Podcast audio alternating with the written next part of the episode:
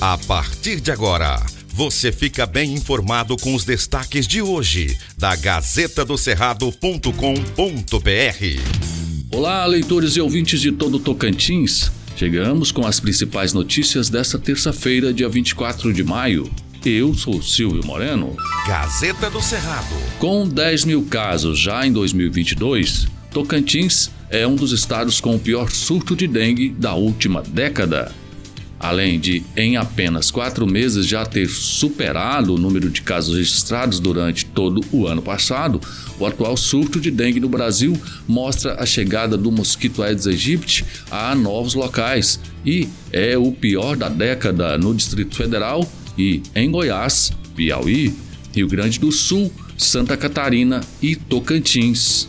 Os governadores estaduais mais afetados e o governo federal apontam a pandemia de Covid-19 como uma das causas que dificultaram o combate à disseminação da doença. Para combater o surto, os gestores de saúde em todos os níveis intensificaram uma rotina já conhecida: aplicação de larvicida, conscientização da população para que evite criar lugares propícios para a reprodução do mosquito e treinamento de agentes de saúde entre outras atividades. Apesar disso, o mosquito tem chegado a regiões que antes não tinham esse problema. A Secretaria de Saúde do Tocantins, outro estado com um número recorde, listou o diagnóstico tardio pelos profissionais que estavam focados na Covid-19 e a redução das ações de controle do vetor devido ao direcionamento dos profissionais para a Covid-19. Segundo os dados da SES Tocantins, o estado acumula 10.569 casos confirmados de dengue em 2022. No total, são 115 municípios. No mesmo período do ano passado, eram somente 1.172 confirmações. Palmas é uma das cidades com maior taxa de incidência no estado. Gazeta do Cerrado. Peixe. Uma das principais temporadas de praias do Tocantins lança edital para concessão.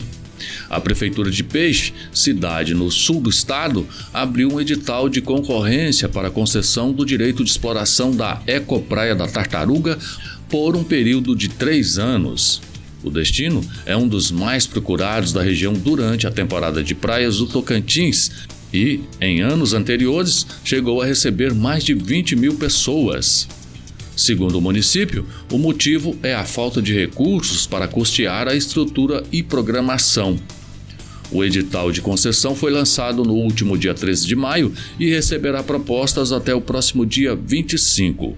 Além da área da praia, também será concedida de forma gratuita à região onde é feito o estacionamento dos veículos às margens do rio Tocantins. Segundo o documento, a temporada na Ecopraia da Tartaruga será realizada anualmente no período de junho a agosto. A empresa vencedora deverá organizar, operacionalizar e coordenar a execução de todos os eventos, fornecendo todo o material e serviço técnico. Veja mais detalhes na Gazeta. Gazeta do Cerrado.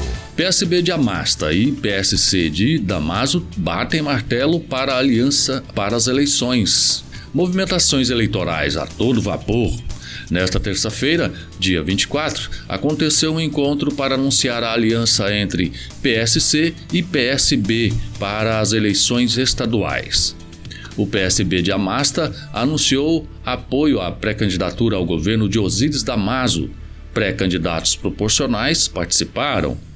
A aliança dos partidos é a primeira oficializada para as eleições deste ano, há quatro meses do pleito. A Masta vai disputar uma cadeira de federal e o PSB tem o técnico Vanderlei Luxemburgo como pré-candidato ao Senado. Gazeta do Cerrado. Tchau, frio. Tempo volta ao normal após excepcionalidade. A onda de frio chegou em várias regiões do Tocantins na semana passada, com menos intensidade, claro e fez com que todo mundo, ou quase todo mundo, tirasse seus agasalhos dos guarda-roupas.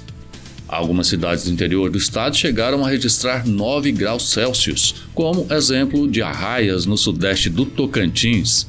Mas será que esse friozinho deve continuar? Ou a partir de agora as temperaturas tendem a ficar mais altas? Nesta segunda-feira, dia 23, a Gazeta do Cerrado conversou com o professor e meteorologista José Luiz Cabral, coordenador do Núcleo de Meteorologia da Universidade do Tocantins, Unitins. Ele explicou que, após essa excepcionalidade, as temperaturas devem retornar às máximas para o período. Segundo ele, a tendência é que volte à normalidade após essa onda de frio com a característica normal e estiagem. Veja mais detalhes na Gazeta. Gazeta do Cerrado. Fique bem informado acessando gazetadocerrado.com.br. Antes de ser notícia, tem que ser verdade. Aqui não tem fake news e você acompanha as informações apuradas e corretas para ficar bem informado todos os dias. Obrigado por sua audiência e até amanhã. Estas e outras notícias você encontra na gazetadocerrado.com.br e nas redes sociais da Gazeta. Porque antes de ser notícia, tem que ser verdade.